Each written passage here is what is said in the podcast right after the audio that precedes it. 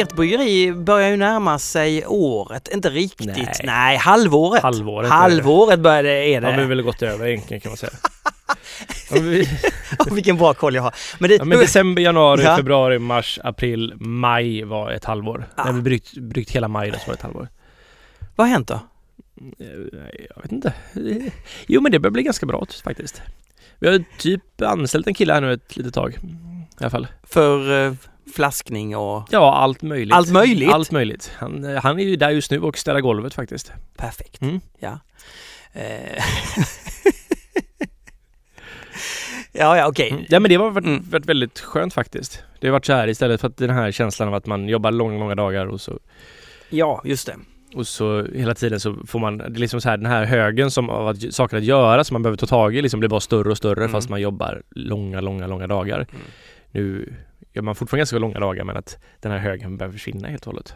Det är skönt. Vad gott att höra att du tar hand om din hälsa. Mm. Lite. Eh, jaha, men eh, har du bryggt någon spännande öl? Eller? Nej, Mm, eller? Ja, vi släppte Ickor. Du, du var supernöjd med den. Jag är jätte, jättenöjd med den faktiskt. Ja. Ja, Tyvärr så, eh, vi borde skrivit någonting om det här faktiskt.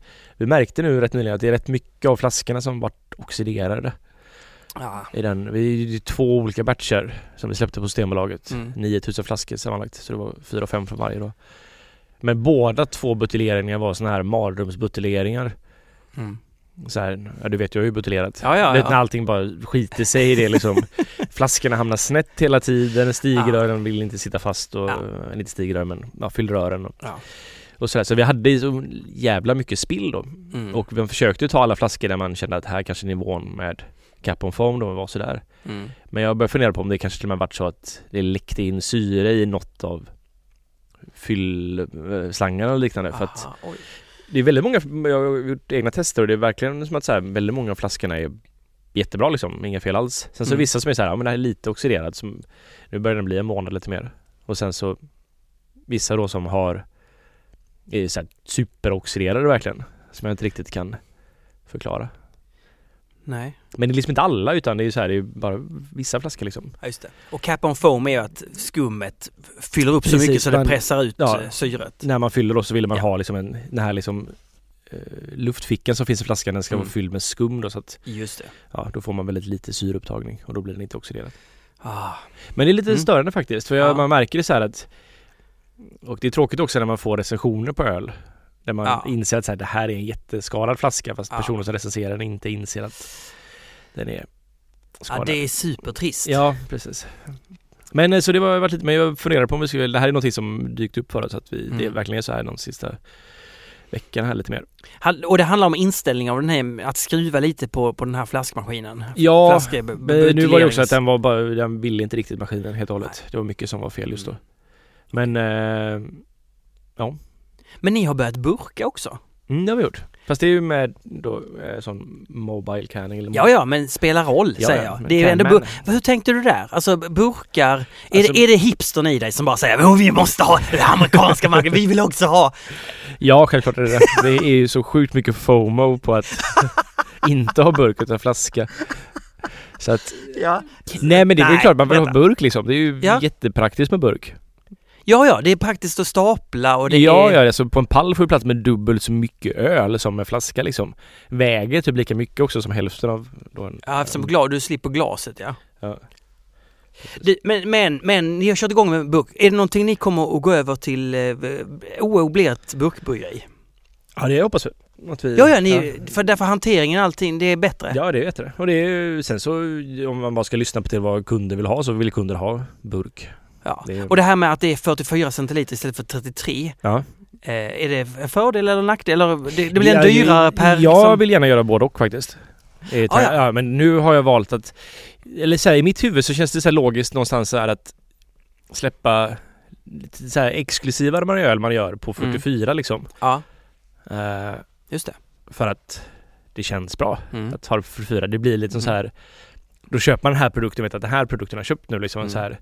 Medan 33 centiliter är så här att det är mer en vardagsöl på något sätt liksom. Mm. Det är, jag vet inte, det är lite bakvänt på ett sätt. Att den större förpackningen är mer exklusiv och så den lilla är ja, mer vardagsölen. Men det är ju för att 33orna är det vanliga i på ett sätt. Eller det är vanligt i Sverige. Ja. Och, och 05 i och för sig också. Men du, det som jag, när jag har sett den här 44 centiliters burken Mm. så slås jag av att den är ju eh, snyggast i formen. Alltså jag tycker... Den har bäst ratio, helt Ja, klart. ja. 05 känns smal och 03 är ju så hoptryckt alltså. Ja precis, det de med. Den är ju den snyggaste, det är ju en av anledningarna tror jag, till att den, den är populärast tror jag också. Men jag gillar den knubbiga lilla 03 också, den, den har sin plats liksom. Du, här kommer din barndom in. Eller Ja. ungdom kanske vi sa. 50 centiliter funkar också liksom. Är, jag tycker den är farbror långburk. Farbror Som jag har långburk. hört den kallas, 50 centiliter. Ja, det var så, ja. Mm. Mm. Men 50 centiliter är ju väldigt mycket, det blir väldigt dyrt om man, vi lägger sådana öl på Ja, så stor burk. såklart. Mm. Det är ju svin. Så 44 är ju ganska bra tycker jag. Så här. För då kostar det bara en Mm. 50 pix i, på, i butiken. Eller? ja precis. för- ja men för- 50-50 kostar 59 på Glasbanken. Ja, Lite dyrt men ändå helt okej. ja. Men det, varför ska jag handla på, alltså, alltså jag tänker på, på, på om jag på, jag kan tänka mig så här, webbshopper, om jag Ja. handlar på olika, vilka nu finns, så är det ju dyrare där. Mm. Eh, än- och det är klart att, för jag kan ju få tag på exklusiv öl. Men om jag bor i Sverige och vill köpa din öl, varför skulle Mm. jag, alltså, Ja men 50-50 finns ju inte på Systembolaget. tänker så? Ja. Åh. ja. Alltså jag är helt svettig. Men, det, är- det är ju, Ja. men det är ju också för att det är väldigt skönt för oss att kunna eh, Det vi hade kunnat göra, hade kunnat kanske lansera de här burkarna i beställningssortimentet på Systembolaget. Ja, ja. Eh, inte lokala sortimentet. Nej, men beställ. Men ehm, Så det är ju jätteskönt för oss att bara så här att Vi på en månads planering kan bara så här 50-50, vi har tagit fram ett designkoncept med så här två olika färger. Jag har ju ofta så här, jag, alla, alla humlesorter jag använder har jag en färg för i mitt huvud. Har du? Ja, jag har sån här, min, mitt minne fungerar så att jag lägger färg till saker jag minns. Ja, nu Och så- minns jag detta. Och, eh, Så alla så här, de så här, så Citra är gul, Nelson är egentligen mitt huvud lite lila. Lila blå, men nu blev den blå. Så det Ja. blev svenska flaggan faktiskt.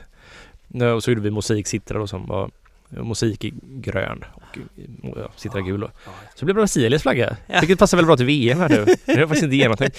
Nej men fall, vi kan ju då så här, jag kan ju bara se vilka humlesorter kan jag få tag i. För 50-50 är ju den basölen, alltså på den heta sidan fram till torrhumlingen är ju alltid likadan.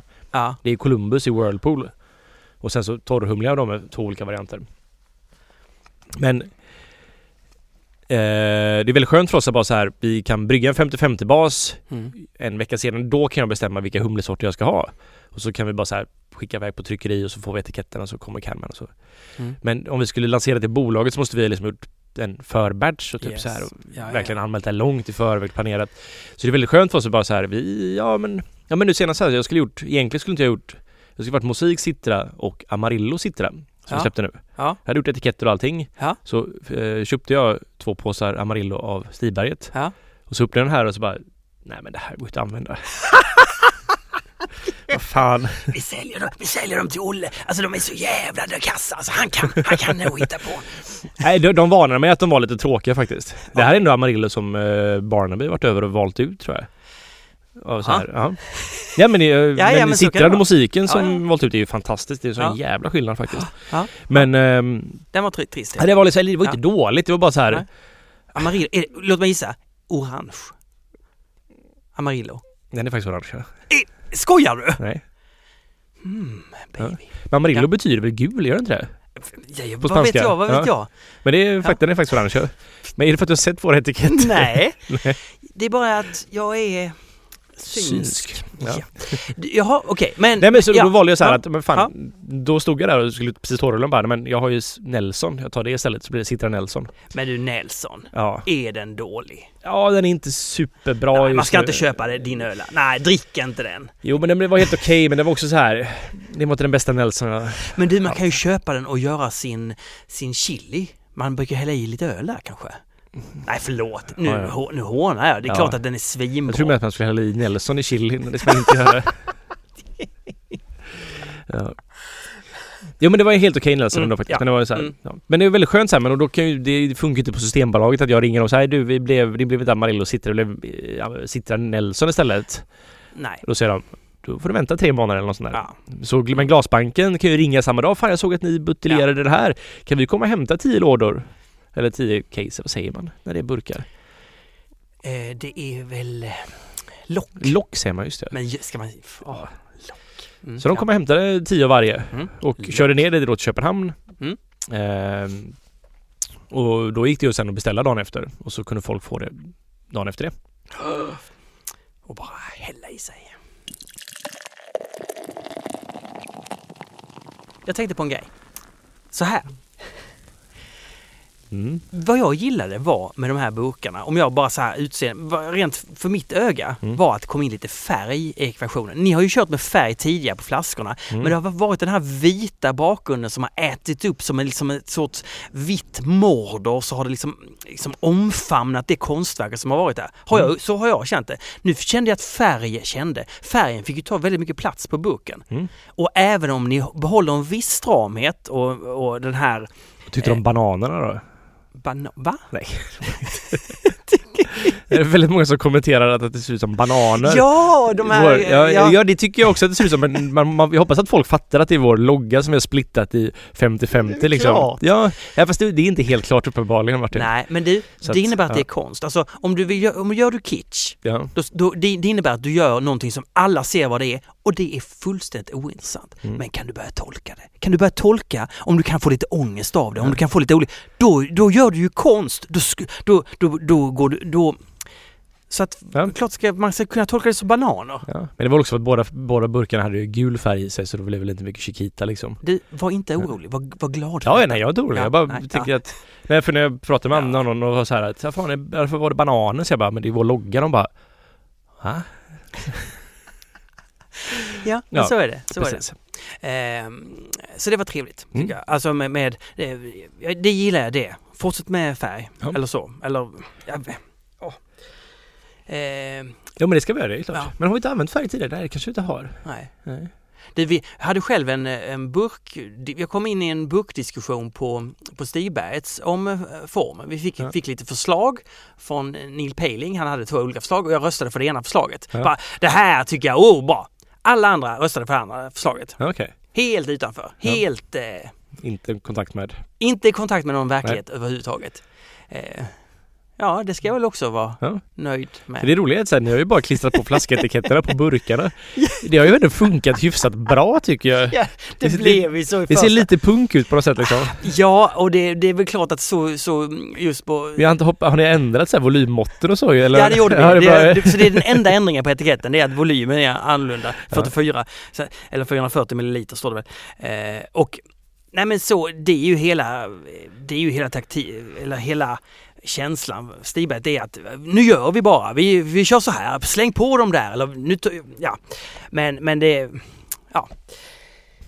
Du, ska vi ta mer kaffe? Mm, det är väl svettigt där inne också. Du, det är supersvettigt. Ja. Men det är kallt utomhus, eller vadå?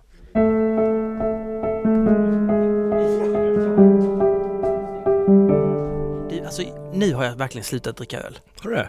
Nej, men eh, jag tänker på det nästan hela tiden. Att jag ska göra det. Därför att eh, jag försöker, jag mår så fruktansvärt bra av att springa. Mm.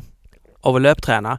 Alltså jag blir en helt annan, nu har jag inte sprungit på en vecka och det kan, vara, det kan bidra lite till att jag känner mig lite så här eh, Känner abstinensen liksom. Nej men lite löpa. låg, lite... Eh, jag behöver den endorfinutsöndringen eller vad det är. Samma här faktiskt. Ja, väldigt, väldigt mycket. Vad händer om jag tar en öl? Då plötsligt, den kvällen springer jag inte. Kvällen efter, då är jag ganska trött ofta. Men jag, eftersom jag inte är så rutinerad alkoholist så sett, så, så är jag trött då kvällen efter och då blir det inte att jag dessutom lite låg, lite kanske... Nej, så nu Mm. tänker jag att, ah, Tröskeln blir högre för att du inte springer liksom. nej men det, det, jag försöker verkligen välja mina Fyllor. Ja men jag, Nej förlåt. Ja, men det var väl bra. Det var helt rätt sagt. Ja. Nej men, nej men, ja, för, men, jag, jag pratar ju för, för mig här nu, eh, att för mig är det, dessutom prioriterar jag så otroligt mycket mer att sitta och vara kreativ en kväll, sitta och klippa en, ja nu klipper jag en musikvideo till Mm. Francesca Luigi, vår femte för övrigt. Fem musikvideos. Och den här gången filmade jag och, och Jessica och, och eh, själva. Vi Ja. var i en studio och, och vi, ja, vi var på stranden. Vi var, ja. Eh, så, ja, så att, Ja men gött. ja men eh, sådana saker. Så att, det- och då, ja. Nej det är ju, man, man, blir ju faktiskt, man blir ju lite mer fokuserad om man inte går runt och är lite bakfull hela tiden. Ja, Ja. det är väl klart. Men eh, ja, men hur går, är, är du superbrusad varje kväll? Nej, det är jag verkligen inte. Nej. Men jag är brusad till och från det. Ja, jag överdrev frågan. Nej men jag har tänkt på det jättemycket faktiskt. eh, Speciellt det senaste året liksom när det varit så superstressigt med oro liksom att man Det är lätt att man faller in i det liksom. Mm. Att man dricker för att ja. Men vi, vi snackade om det, den här artikeln som eh, Sean Hill inte skrev men som handlar om honom. Just det, han ja. som har Hill, Hill Farmstead. Precis. Just det. För, jag vet inte, det kom ut för en månad sedan kanske. Något sånt. Ja. En artikel där han berättar om så här, han har varit i Pilsen för någon föreläsning på, Mm. jag vet inte, Öluniversitetet där eller något liknande. Ja, ja. Men eh, och där pratar han just om att så här, han, hur man inte pratar om så här att hur lätt det är att dricka för mycket i den här branschen liksom. För det är ju oftast, man jobbar ju väldigt, väldigt mycket, eller många Mm. personer och han själv hade haft, vad var det, två år då när han drev sitt bryggeri samtidigt som de höll på att expandera bryggeriet och han, ja, mådde inte så bra och för att koppla av efter jobbet liksom drack öl. Mm. Och förmodligen lite för mycket då, eller han, ja, att han drack för mycket varje kväll för att helt enkelt bara kunna sova och Mm. men det blir som en dålig, blir ju som en ja, ond cirkel där han dricker för att kunna sova fast sover dåligt för han har druckit och sen så jobbar 14 timmar. Och till slut blir det väl så också att man tänker bara på och den där ölen jag ska få ta sen. Alltså det är den som blir lyckan. Själva det, det ögonblick när man får dricka ölen. Det är det man längtar till till slut. Men för mig, jag, Ja. som jag ändå så här, det, Ja. det är lite där vi är just nu med OO liksom att vi jobbar väldigt mycket och jag känner igen mig väldigt, väldigt mycket i det här att Det, det så. var mycket ja. som så här, ja just det, ja. Och det var väldigt skönt att han, för det här är ju det är inte så att jag inte gått omkring på det här och tänkt på det här innan Nej. han gick ut och berättade om det här i den här intervjun men det är väldigt skönt att det är någon som ändå tar tag i det här tabuämnet Mm. och att det faktiskt är han som gör det. För han har ju så pass mycket cred och inflytande liksom. Ja, det här be- beröringsskräcken kring, ja, vad ska vi kalla det för, att dricka för mycket, alkoholism. Nej, behöver vi inte kalla det för, vi kan bara att man... eh, Ja, man kan ju kalla det för alkoholism. liksom, en men ond ja. spiral kan man väl säga också, att när Mm. det blir, det går överstyr och man, ja. Men du, du sa någonting till mig innan om, om MBCC Beer Celebration i Danmark, Mm. i Köpenhamn. Eh, Ja precis, det var ju där, vi var ju där nu med OO. Det var väl ingen fylla på den? Nej, det var ju ganska städat faktiskt får jag ändå säga. Nej men han, han nämnde det här i den här artikeln också Ja. så här att om, så här, om man tittar på bilder från NBC så är det ju ingen person där som mår bra, det var det han stort sett han skrev. Och Mm. jag fick faktiskt lite den känslan av när jag var där. Jag hade jätteroligt när jag var där och det var en stor Mm, ära och det, var, det är en fantastisk festival men den är ju Ja. absurd. Ja.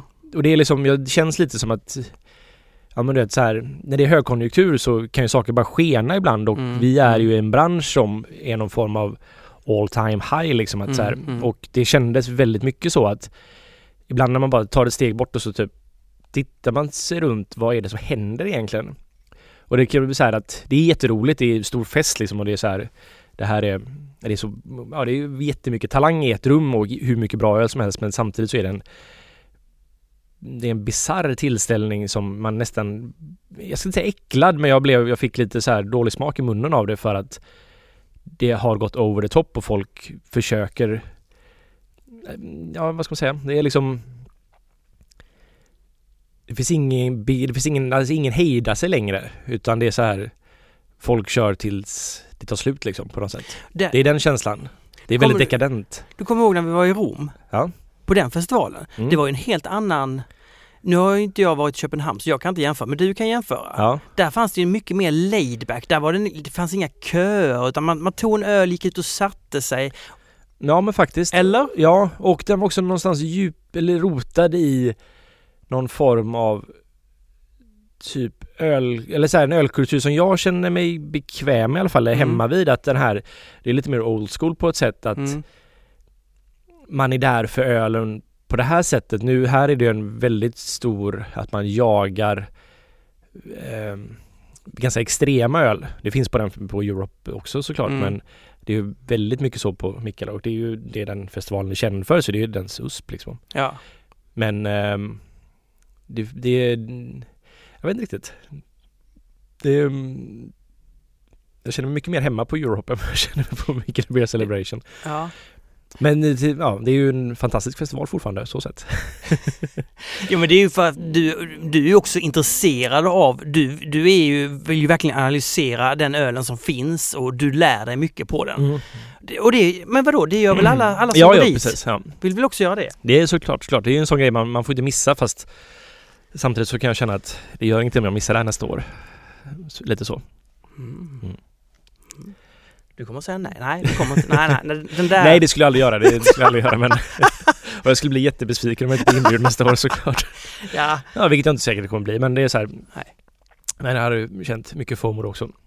Men jag vill säga, men det var ju bara grej han tog upp det här med att det, Ja. det, det finns en men jag vet inte, jag tror det finns en lite så här, den, det, vi är på någon sorts all time high i Mm. öl och det känns på något sätt så här att det är, väldigt upptrissat allting just nu.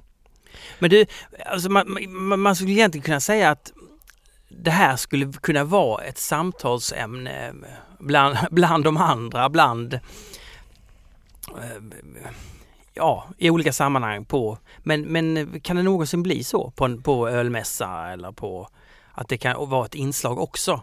Som inte behöver vara förmanande utan som kan Nej. bjuda in till diskussion och bara Vi i Sverige är vi ju ganska duktiga på det här ändå. Vi har ju en mycket bättre syn eller vi har medveten om farorna med alkohol än många länder. I Danmark är det ju inte existerande liksom. Det är ju som att alkoholist är ju inte ett ord de har på danska liksom. I stort sett. Nej. Det är då, det är, de förstår inte konceptet för hur en alkoholist fungerar typ. Nej men, eh, och så här, men det jag tänkte var att det känns som att innan en, om man så här, lyssnar på dokumentärer om så här, olika typer av bubblor innan de brister liksom. Så, Mm. så på den här, en av mina favoritdokumentärer är, eh, vad heter den nu igen? Nu ska vi se, Live Forever heter den. live forever. Och där är det väldigt så här, där sitter alla de här, då de här stora personerna och så här berättar de så här att när britpopen var som störst liksom, att Mm. den var, nu, nu jämför vi britpopen lite Ja. med ölscenen just nu. Ja. Två helt olika saker med så här hur hela London, hela England liksom bubblar av att någonting hände eller vad som de här Mm. det tråkiga 80-talet blev det jätteroliga 90-talet och så Mm. hur folk liksom festar utan att ha någon eftertanke överhuvudtaget liksom. Mm. Och hur alla de här personerna någonstans då på 2000-talet kom ner lite grann efter 90-talet. Och jag känner lite så här, vi är lite nära den bubblan som, det kommer ju brista så småningom för hela den här ölbranschen. Att just nu så är allting bara roligt, det finns ingen eftertanke någonstans. Utan alla bara kör på så hårt de kan för att ingen vill missa det här tåget just nu. Mm. Och det är, det är, liksom, det är lite känslan på något sätt. Så det är lite så här precis innan en bubbla brister. Jag ser inte att det kommer vara en bubbla som brister men jag tror mer en mental bubbla att Mm. ja, hur, man ser på sig, hur man ser på den här branschen liksom. Mm. Det ska bli rätt spännande att se om vad som händer med det. Du menar den onda branschen? Det är onda branschen men jag menar just att så här att det är liksom Ja, nej jag fattar. Ja. Jag, jag retas. Ja, ja. Ja, jag fick... har Men fått- förstår du vad ungefär vad jag menar? Att det Ja. finns Ja, och det, det blir ganska tydligt och jag tror det är lite han pratar om Sean Hill att just det är för lite eftertanke och att många just nu vet att de måste köra det här racet fast de kanske inte mår så bra av att köra det racet. Mm. För att de inte, är de inte med på alla de här festivalerna, är de inte här så kommer de då, då, ja, då tappar deras bryggeri liksom. Det är Mm. den inställningen så här, så man måste vara överallt och festa överallt för att ja, få vara med liksom. Mm. Och även om det är roligt så tror jag inte det är för alla riktigt. Det finns de personer som tycker det är skitskoj och kan klara av det liksom. Men det är många som kanske inte kan göra det.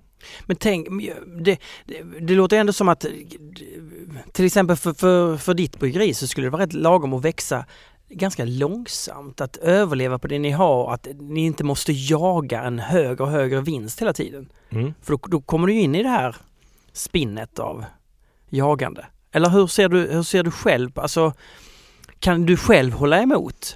Nej, eller det är ju svårt liksom. Ja. Det är ju man Det är ju väldigt lätt att man dras med liksom. Mm. Och så Men man får ju hela tiden försöka hålla någon form av Eller så här, det är ju bra att tänka igenom saker flera gånger på något sätt men Det handlar inte om att här, man jagar högre och högre vinst utan det handlar ju någonstans att så här, egentligen vill man ju bara att, att sin egna bryggeri ska upp, alltså överleva. Och just nu så finns det finns ju väldigt, väldigt, väldigt, väldigt, väldigt många bryggerier. Och det är en extremt brus på det sättet att så här, det är väldigt svårt att nå igenom bruset med sina egna produkter och liknande och hitta rätt med det. Och han skriver också i den här artikeln om den här Instagram-kulturen att han Mm. ser hela den här New England Haze-crazen som en form av Instagram 100% för att det beror på Instagram och det är väl lite sant men inte bara det. Folk gillar ju också att det smakar gott liksom så att det är nog lite det skulle jag gissa. Men att det finns, det är liksom det är svårt att nå ut genom det här bruset och det är som, då måste man som bryggeri någonstans bara de kör på Mm. och liksom, ja man släpper ny öl hela tiden för att konsumenterna vill ha ny öl hela tiden. Mm. Och det är någonting som vi känner att vi behöver göra men kanske inte riktigt vill göra på det sättet. Vi vill förfina våra öl vi har redan och sådär. Att folk ska köpa dem istället flera gånger och sådär för att de blir bättre och bättre hela tiden. Mm. Men vi måste ju hela tiden också så här, vi måste släppa ny öl Mm. lite då och då. För att, För att ändå, ja. ja. Så vi försöker hitta en balans däremellan istället. För att liksom ens bara kunna vara aktuella fortfarande. Ja. Det finns ju, och jag, när jag läste också den här artikeln, vi, vi lägger upp den på, du vi lägger upp den i någon sorts eh, bio, kan vi lägga upp den i vår biografi på Insta? Eller någonting? kan vi så, väl Så göra. kan vi bara så, Ja. så Vi har Så ju vi... Facebook-konto, har vi inte det också? har vi? Har vi Ja det har vi! Jag är väldigt lite på Facebook så att jag... Ja, det, jag lägger upp Det har vi. Ja. Ja, jag lä- lägger upp en lä- lä- lä- länk så, så man kan själv titta vad vi nu håller på och, och tjafsar om här. Precis. Eh, Nej men eh, också, det, jag tyckte det var, jag vet inte om det är intressant. För, Så man kan, ska man pausa podcasten och så kan man liksom läsa artikeln och sen så kan man lyssna om det här segmentet. oh, Ja. Det är ju inte live det här så att man kan ju faktiskt se. Men det var jag, nej, men jag vet inte vad jag tycker om det men när han också, han uttalar sig om att man, man är mer intresserad av att ta en snygg bild på ölen, man, man går ut på, på krogen för att umgås med sin öl och ha rätt ljus i den, Mm. mer än att jag ska träffa dig. Mm. Eh, jag vet inte om han... Jag tror jag, det är lite, han drar för stora växlar på det tror jag. För jag kan väl träffa dig och sen så bara säga du ursäkta mig en minut, nu ska jävlar ska jag hitta ljuset, så kan jag komma tillbaka till dig. Precis, precis.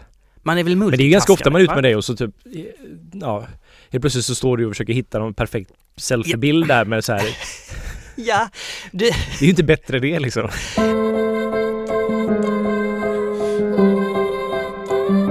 man behöver inte säga att det är svart eller vitt. Nej. Eh, jag ska aldrig dricka alkohol någonsin mer, det är bara dåligt. Men däremot skulle man ju kunna säga, ja men utveckla folkölsscenen ännu mer. Därför att det är klart att det är skillnad om jag dricker en folköl på kvällen eller om jag dricker en dubbel-IPA eller en IPA. Det är jättestor Såklart. skillnad. Alltså det, blir, ju- det är ju dubbla alkoholhalten. Men jag tror inte riktigt det. Jag tror mer att man ska bara se till att ha ett hälsosam syn på alkohol och att man, Ja,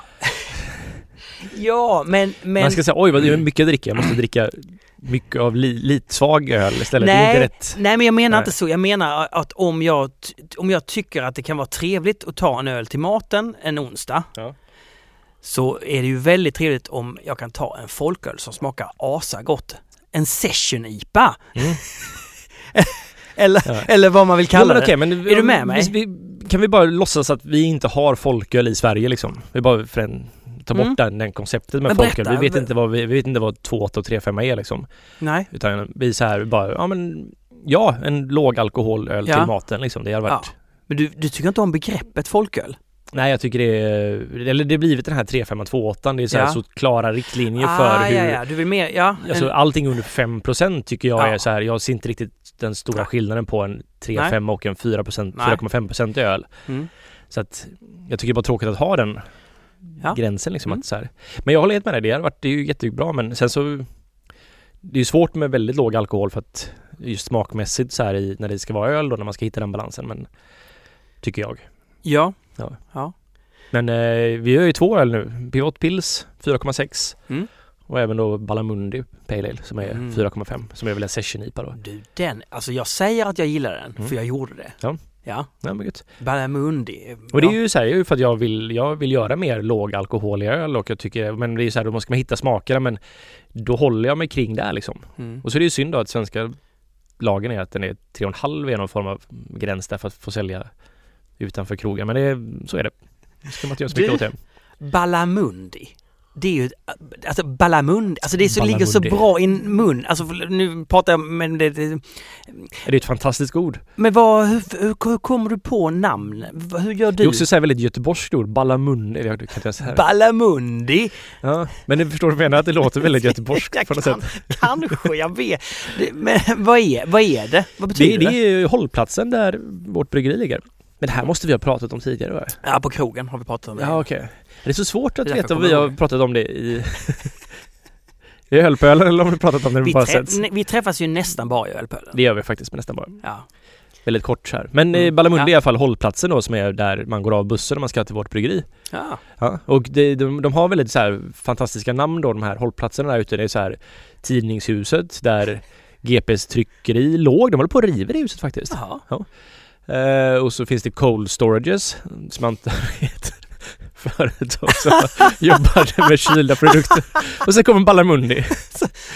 Okej. Så att det är liksom, de, de, är ju döpta hållplatserna efter det är Exportgatan här liksom. Det är ju liksom industrigator liksom så att där. Så de är döpta håll- hållplatserna efter företag som låg där någon gång i tiden när Ja. då hållplatserna gjordes. Ah. Ja. Så jag, vi försökte googla Ballamundi Mm. för att vi tyckte att det var ett sånt fint jag, jag tror jag stavade fel för jag satt på bussen första gången jag gjorde Ja. det här minns jag men då har jag nog stavat fel. Det var en av de första gångerna vi var, jag var hade bara fått lokalen liksom. Bara. Ballamundi, undrar vad det är för något. Den jag hittade var ett italienskt efternamn men jag tror jag har stavat fel för varje gång jag googlat Ballamundi efter detta så har jag inte hittat detta italienska efternamn. Eh, men jag vet inte, jag hittade ingenting från början. Nej. Och till slut då så hittade Olof att det var ett gammalt mattföretag Mm. som hette Ballamundi som faktiskt låg i typ då var ju inte det huset som vi ligger i så Nej. utbyggt då men det var på 80-talet. Det låg ungefär där, Aha. berättade vår hyresvärd. Mm. Och eh, de gjorde så här heltäckningsmatta, fyrkanter som man limmar ihop på något sätt. Mm. Eh, som hette Ballamundi. Det blev köpt av ett danskt företag så det hette inte Ballamundi så länge. Nej. Så att det här var ju liksom på 80-talet innan internets tid så liksom, det finns inga spår efter dem. Mm. Det finns en reklamfilm på Youtube som man kan googla upp. så vi döpte, men vi, så här, vi skulle göra en ny session IPA. Jag, mitt arbetsnamn för den här var Very Pale Ale. Ja. Alltså för att den ska vara, jag, min tanke var att den här ska vara superljus. Men ändå fyllig och jättehumlig. Det är 100% citra bara.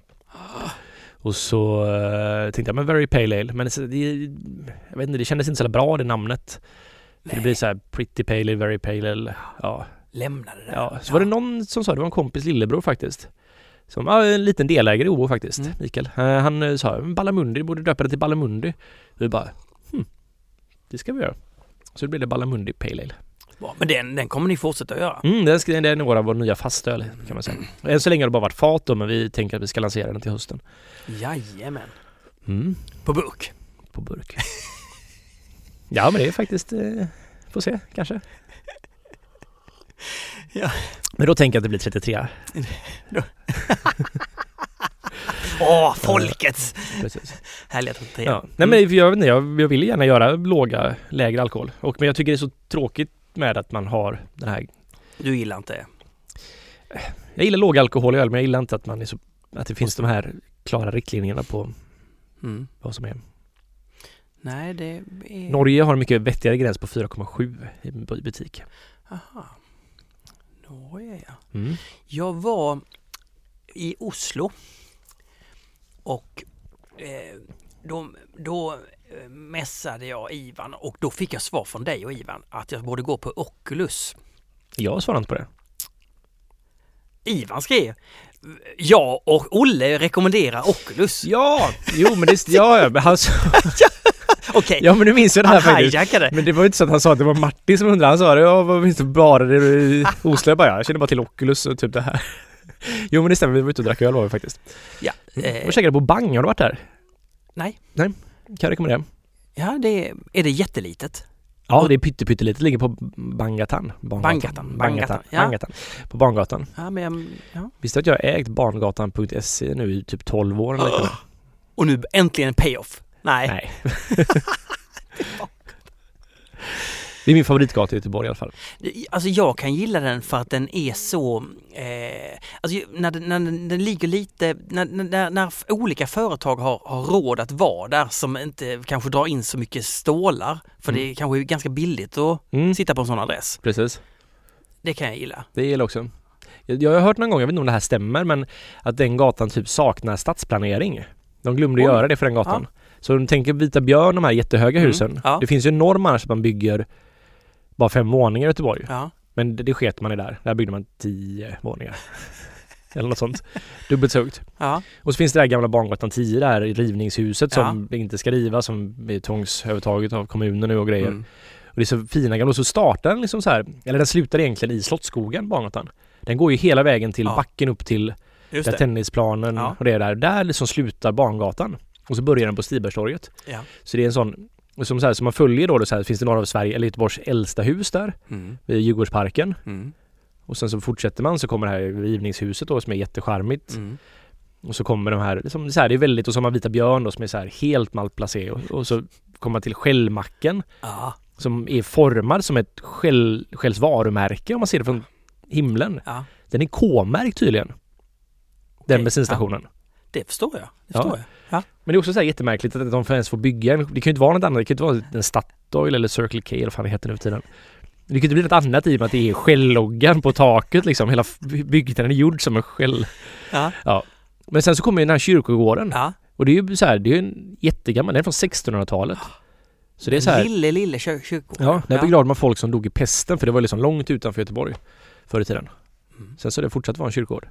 Och där då låg också så här den, den, vad ska man säga, den stökigaste krogen för länge sedan då. Jaha, vad inte, den? jag kommer inte ihåg vad den hette faktiskt men Den stökigaste krogen. Ja. det. här, jag vet inte om allt det här stämmer för det här är någon som berättade det för mig som kan massa om Göteborgs historia. Han kan lika ja. gärna bara hittat på allting. Mhm. Men jag, jag men så, så finns det också det här jättehöga huset och sen så kommer Slottsskogen liksom. Så det är en så här extremt mångfacetterad gata. Men du har vuxit upp där väl? Jag har också vuxit upp på den gatan så att Inte exakt på den gatan men Nej. liksom en gata precis Ah, bredvid ja. den. Ja. Så jag gick den gatan varje dag Ja. till gymnasiet och sådana saker. Cool. Men du var i Norge. Och då gick vi till Oculus Ja. eh, och jag drack en, jag mesade och tog en lervig.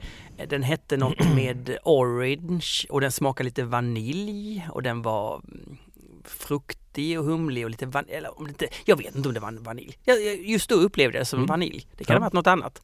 Eh, det var ganska god. Sådär, så Ja. sett.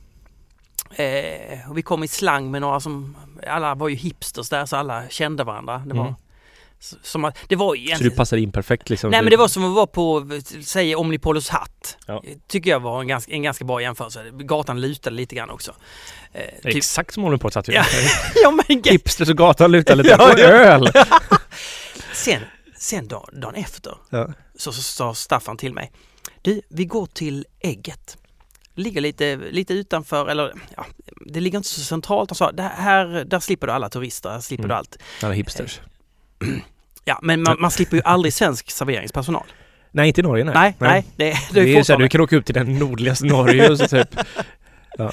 det var lite härligt ändå. Man kände sig ändå lite, lite, lite hemma. Man, Mm. ja, på något sätt. Och på ägget drack jag en, en skaus, skauspilsner. Skauskällaren, det, är- det är ett Ja, litet mikrobryggeri. En, en helt vanlig enkel pilsner. Vad trevligt det var. Mm. Då satt jag och Staffan och pratade om, vi pratade det som ägg. Det ligger ett litet ägg. Det finns som en liten rondell och så ligger det ett ägg mitt på. Då berättar Staffan för mig att du, det stod en dinosaurie här tidigare. Men barnen blev rädda för den. Dessutom var den lite farlig att klättra i. Så man var tvungen att ta bort den. Man tog bort den och flyttade den någon annanstans. Och då la man dit ett ägg som man säger är ett dinosaurieägg. Okej. Och sen öppnade en krog då som döpte sig själva efter ägget. Jajamän, Ja, som heter ägget. Spännande. Ja, på tal om det här att vara intresserad av ölen. Ja, Ja. det är trevligt på sitt sätt. Men också trevligt att bara få uppleva Oslo eh, och det, Oslobornas Oslo. Mm, ja precis. Och, och det är klart att Oculus är en del av Oslobornas Oslo, men det är också så specifikt. Såklart, såklart. Om du är med mig Mm. jag... Men det är ju så här, det blir väldigt lätt när man säger väldigt mycket om mitt resande handlar ju om att jag reser i med oro liksom på något sätt eller med Ja. öl. Att Ja. det är så här, det är anledningen till att jag reser någonstans. Men det har blivit viktigare och viktigare för mig och Olof också så här att vi gör någonting som inte har med öl när vi... Att man upplever... Wow. snarare- Va? Är det sant? Det, det är helt sant Martin. Det är, nej men det är så här att Ofta så brukar det här hända rent spontant, att man vill göra det här och det här när man är i Ja. viss stad och sådär. Men ibland så har man väldigt lite tid så det, man kan bara känna att vi måste se till att vi gör något annat. Eller så här, man får Mm. ta, det blir ansträngning istället för att det sker naturligt liksom. Så Mm. vi anstränger oss mer för att göra andra saker. det är, det är väldigt viktigt så här för att man annars så tröttnar man ju också på att resa runt. För annars kan man, man kan tänka sig att du, jag skulle kunna tänka mig att du är superuppblåst, jag kan också vara superuppblåst på vissa resmål. Mm. I ditt fall kanske då, vi måste gå till det stället som har den typen av öl och det stället som har Mm.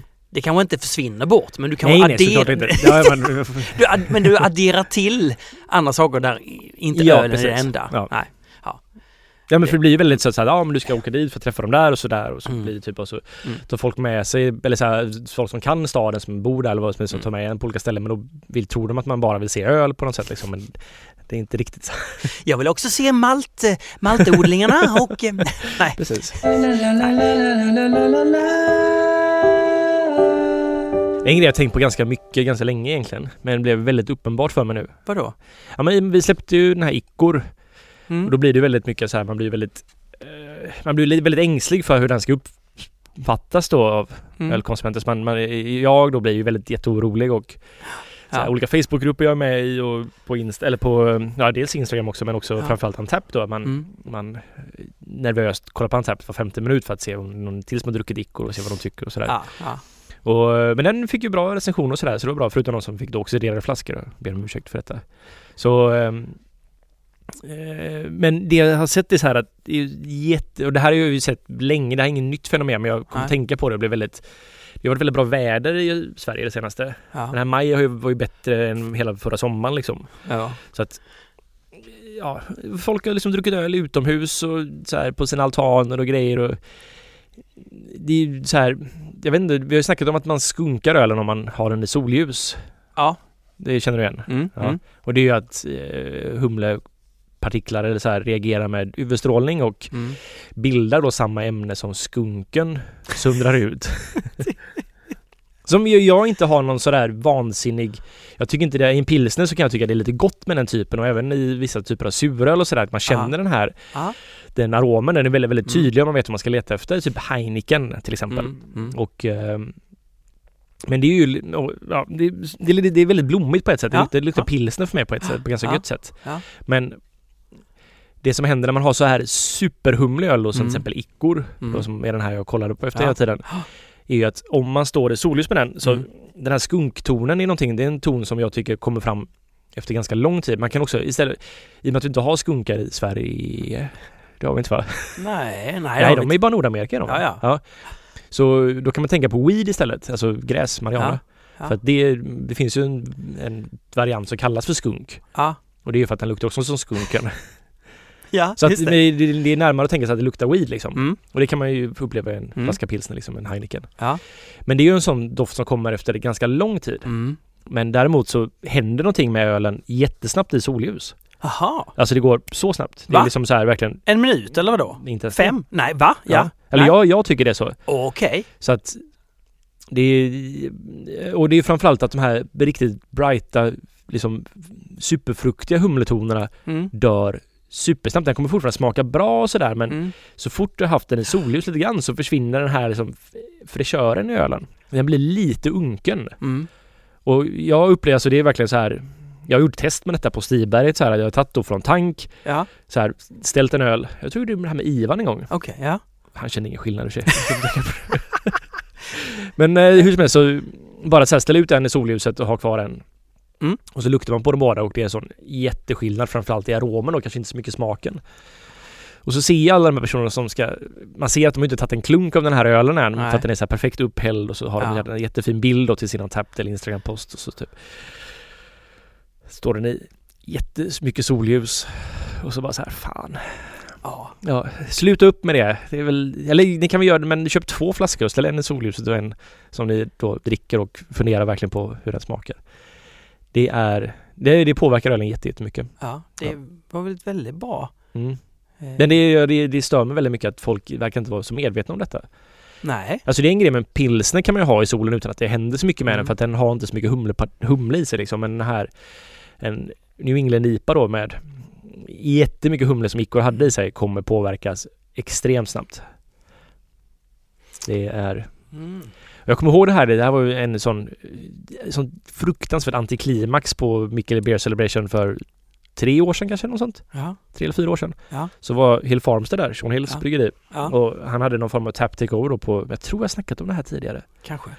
I, eh, i mm, Warpix då i Köttbun. Mm. Och så hade han dels då massa öl där inne i en bar. Ja. Den var typ 20-30 kranar eller liknande. Ja. Alla var Hill Farmstead. Ja. Men där var det surt och mörkt. Jaha. Och på utsidan så stod det någon form av gammal brandbil där de Ja. gjorde om till en mobil bar liksom. Och där Ja. de serverade då eh, hans humliga grejer. Men det Ja. var 25 grader varmt och strålande sol och man Ja. stod där i kön och den tog jättelång tid. Och jag bara såhär, men jag har ju druckit väldigt mycket av de här mörka, de här grejerna för att Mm. de kommer till Sverige så ofta. Men nu vill jag prova det här humliga liksom. Ja. För att faktiskt, och eh, hans pilsners även. Mm. Så jag stod i kön, blev jättekissenödig när jag står i kön men jag kan inte lämna så här för jag är helt ensam. Och bara så här, fan. Och så kom jag fram till slut efter så här 45 minuter i kö och beställde fyra öl, en pilsner och Mary tror jag det var Mm. och eh, eh, tre humliga öl.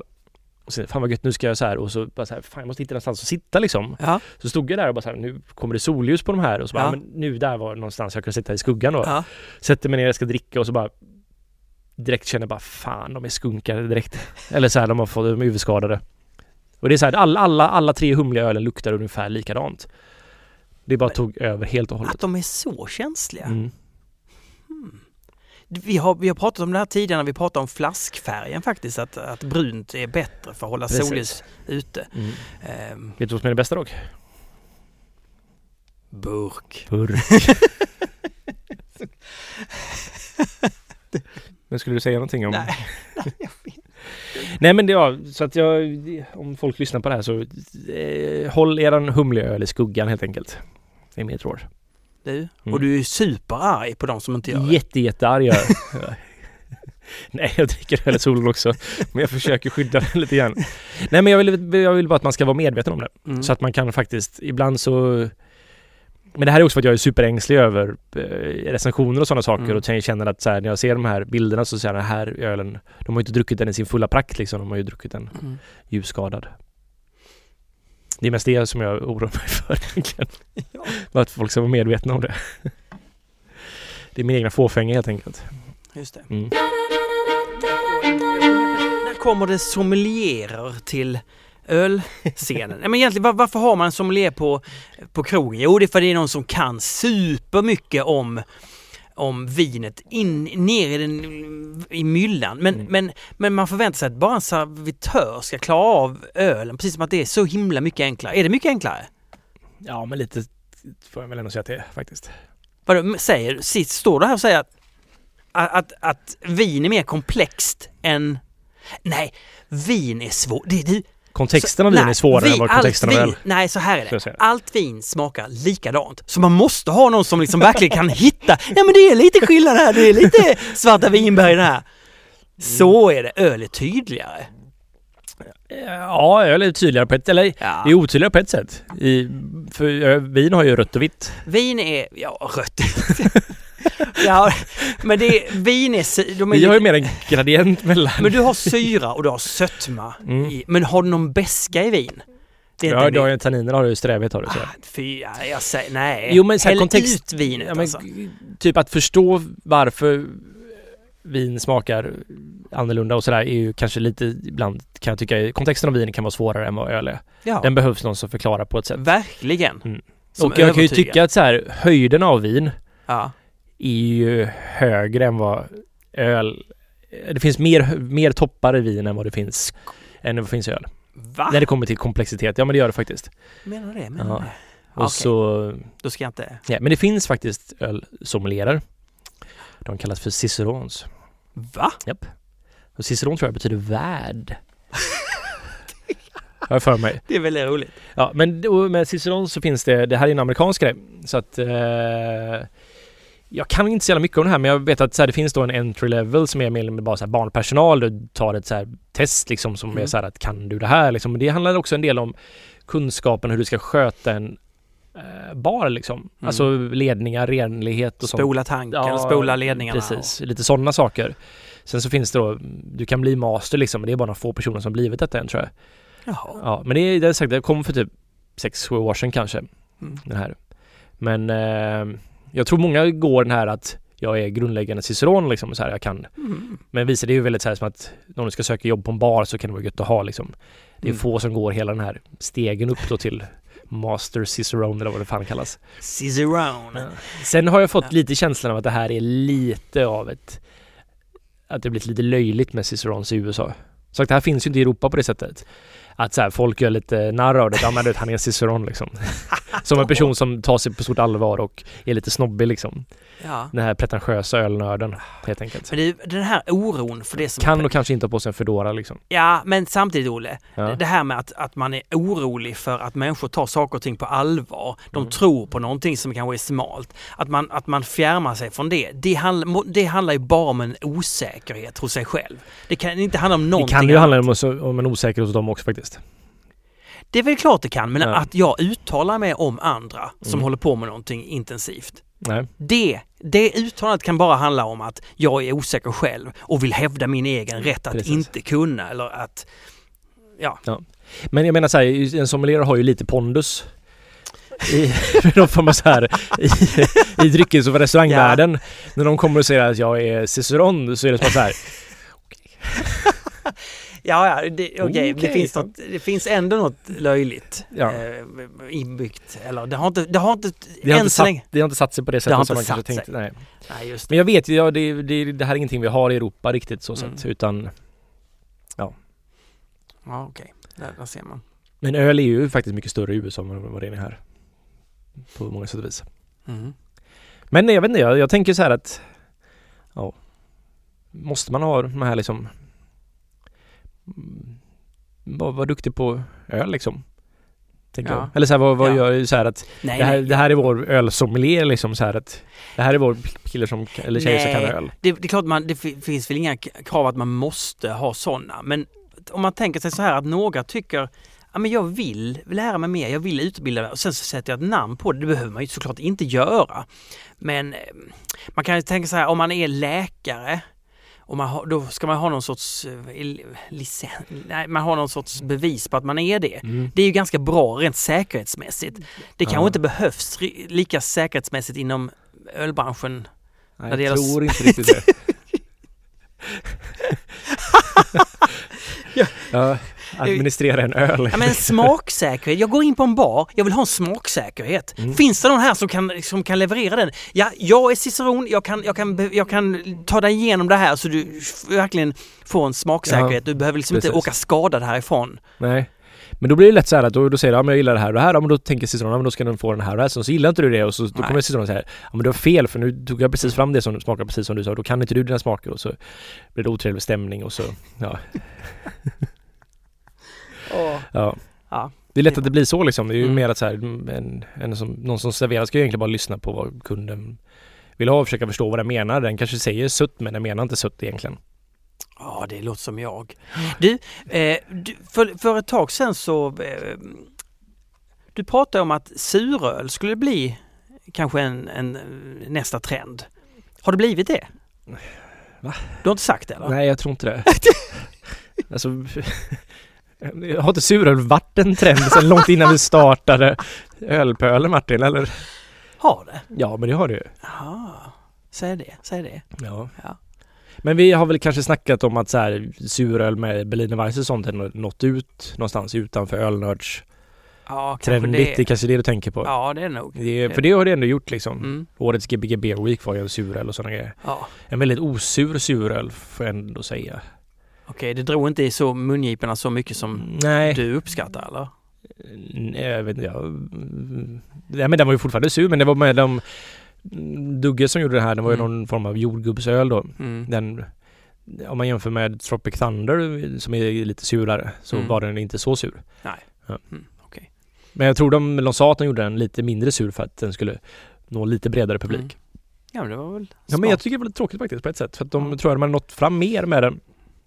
De har gjort en tydlig sur. Folk vill ändå ha en tydlighet liksom. Ja. Det ska vara lite, man ska dra det lite åt extremen för Mm. att visa att gör, Alltså funkar det så funkar det. Mm. Men man måste vara tydlig med det. ja, det är nog sant. Ja.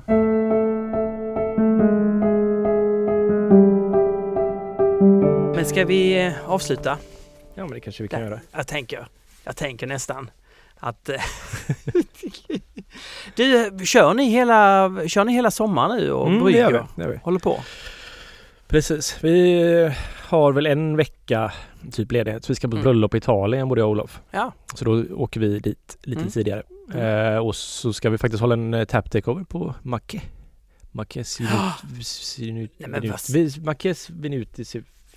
Fan vad heter det Fan stället? ser väl... Ja, visst. Mm. Venutis... Ja, något sånt där. Macke säger jag bara liksom. Mm. Mm. Men det är det stället i Rom Ah. där. Ja. Hur många mycket öl tar ni med er då? Jag vet inte, jag ska faktiskt eh, när jag kommer till jobbet sen skriva en lista på vilka Mm. öl vi har till honom. Vad som är möjligt. Ja, så får han lite välja. Jag vet inte riktigt hur många men jag, det var roligt att komma dit. Vi har ju bara haft vår humliga öl i Italien liksom. Mm. Så var det lite roligt att få med lite äkta pils, lite så här porter porter kanske Mm.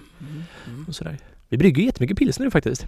Vi brygger Pivot Pils. Pivot Pils. Eh, Jaha, men du, ni, ni gör ju den här äkta pilsen som Ja. är någon sorts, eh, den är, den är väldigt smakrik skulle jag säga. Ja men det- det är en sån här Ja. stram, humlig Ja. pilsner. Torr Mm. som fan liksom så här. mm. Ganska Ja, eller jag, en, endimensionell så, man, maltbas liksom. så som man ska göra pilsen. Ja. Så det är det enda sättet. Spikrak med Ja, tydlig beska och lite sulfatighet. Jaha liksom. då, jaha då.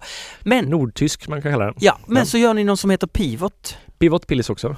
Men var, var, varför då? Ni det, gör ju äkta. det är inte pivot utan det är pivot. Pivotpils. Men ni Pivot. gör ju äkta pils. Varför ska ni hålla på med pivoten Ja, då? men äkta pils är ju en liten så här, den är en, det är en väldigt välhumlad öl. Den, är- den är ganska extremt besk men det här måste vi ha snackat om också. Liksom. vi säkert, men jag, jag kommer Ja. inte ihåg någonting så att... eh, Men så gör vi ju Lucis med den här samarbetet med Omnipoise med en Helles som är liksom ja. superrund och maltig bara egentligen men fortfarande Uh. bara liksom väldigt låter, enkel. vi, alltså, låter vidrigt. Det är jättegott är det. Ja, mm, Ja, ja. men det är inte så mycket beska men äkta då är ju väldigt Humlig. humlig så, här, så det är väldigt mycket beska i den. Mm. Och det tycker jag är jättegott. Ja. Men sen så Men det är lite komplicerat att brygga den och på något sätt så här, det är ganska mycket humle. Du måste anstränga dig. Ja lite, jag måste anstränga mig lite grann. ja. Så här. Ja. Nej men det är, vi använder hopbacken och har massa kottar i den och grejer. Ja. Och sen så Men så gör vi pivot då. Som är Mm. pivot betyder ju att så här, pivotta. Om du är ett tech-startup-företag så kanske Mm. du eh, har en idé om att du vill, ja men vi ska bli nästa Facebook Mm. typ. Och så inser jag att ja, men det var ju skitsvårt att göra så vi Ja men vi kan väl bara, vi gör en Instagram-kopia istället. Ja. De har pivotat till att bara göra det istället. Liksom. Man gör en uh, omsvängning. En omsvängning, precis. Ja. Ja. Det är ju att göra en pivot. Ja. Det är väl också, jag vet inte, det är jag tror det betyder det själva vinkeln på någonstans liksom att Säg det. Ja, lite som en fällkniv så här. Pivoten är där man fäller upp fällkniven, liksom leden där. Mm. Och sen så är ju pivo tjeckiska för öl. Åh. Ja. Men, men jaha, men okej. Ja, men vad- den, den ligger mitt emellan. li- men- Jaha? Fast lägre alkohol än vad Lucy är, men Ja. mitt emellan i humlighet då kanske man kan säga. Okej. Mellan äkta och uh, Lucy. Men vadå, är det en... Det är en, det är en Ja, men jag tänkte jag vill göra typ så här, jag vill göra en så här så billig pilsner som möjligt. ja. Och så 4,6 då som är så här Ja. lite lägre alkohol Ja. man kan ta två eller tre. Smakar den jättemycket smörkola? Nej, inte alls faktiskt. Den Nej, är, den är det. fortfarande Mm. tysk så, så att Ja. liksom. Jag, och tjeckisk öl behöver inte smaka nej, smörkola. nej, nej, som nej, nej, det, Den ska inte ens Nej. göra det egentligen utan det är bara att det är Ja. accepterbart inom Ja. tjeckisk öl.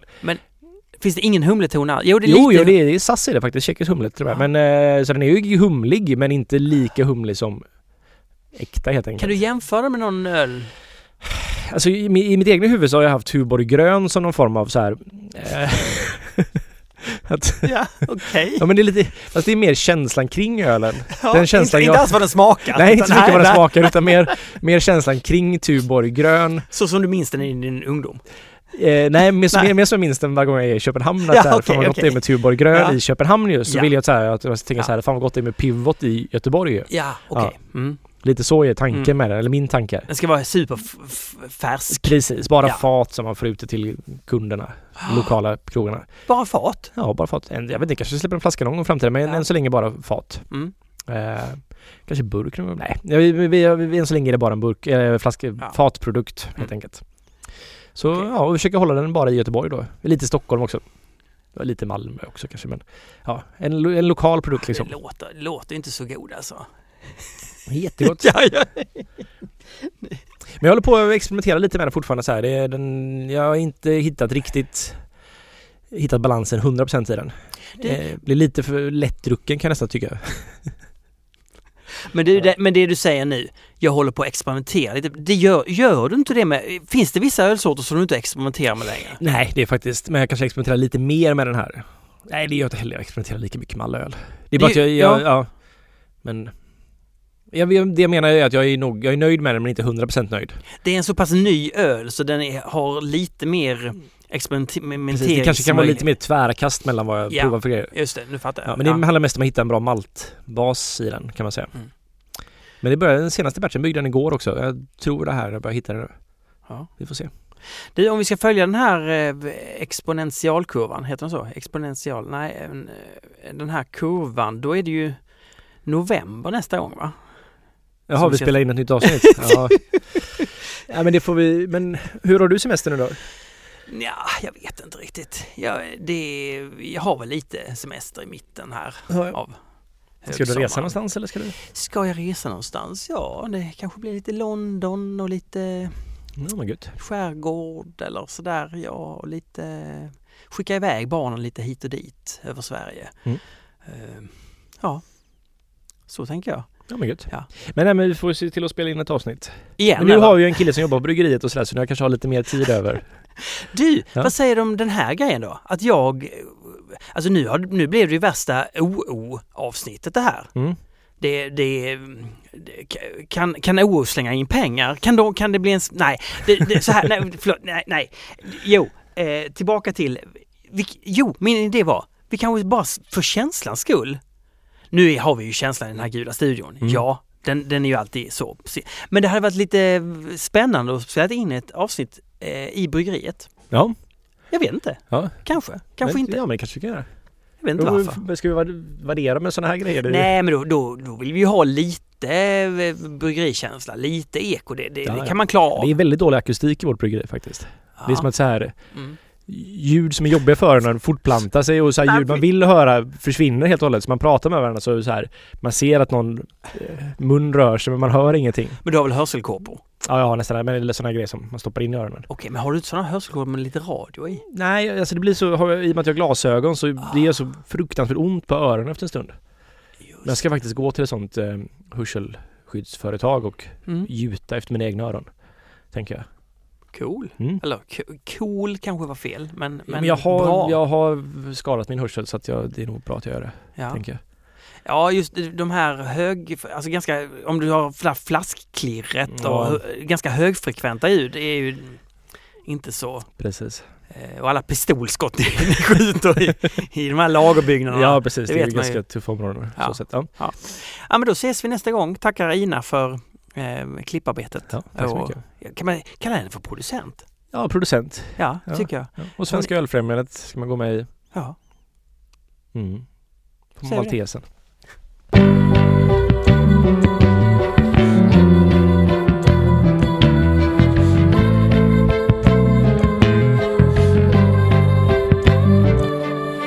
and pearl,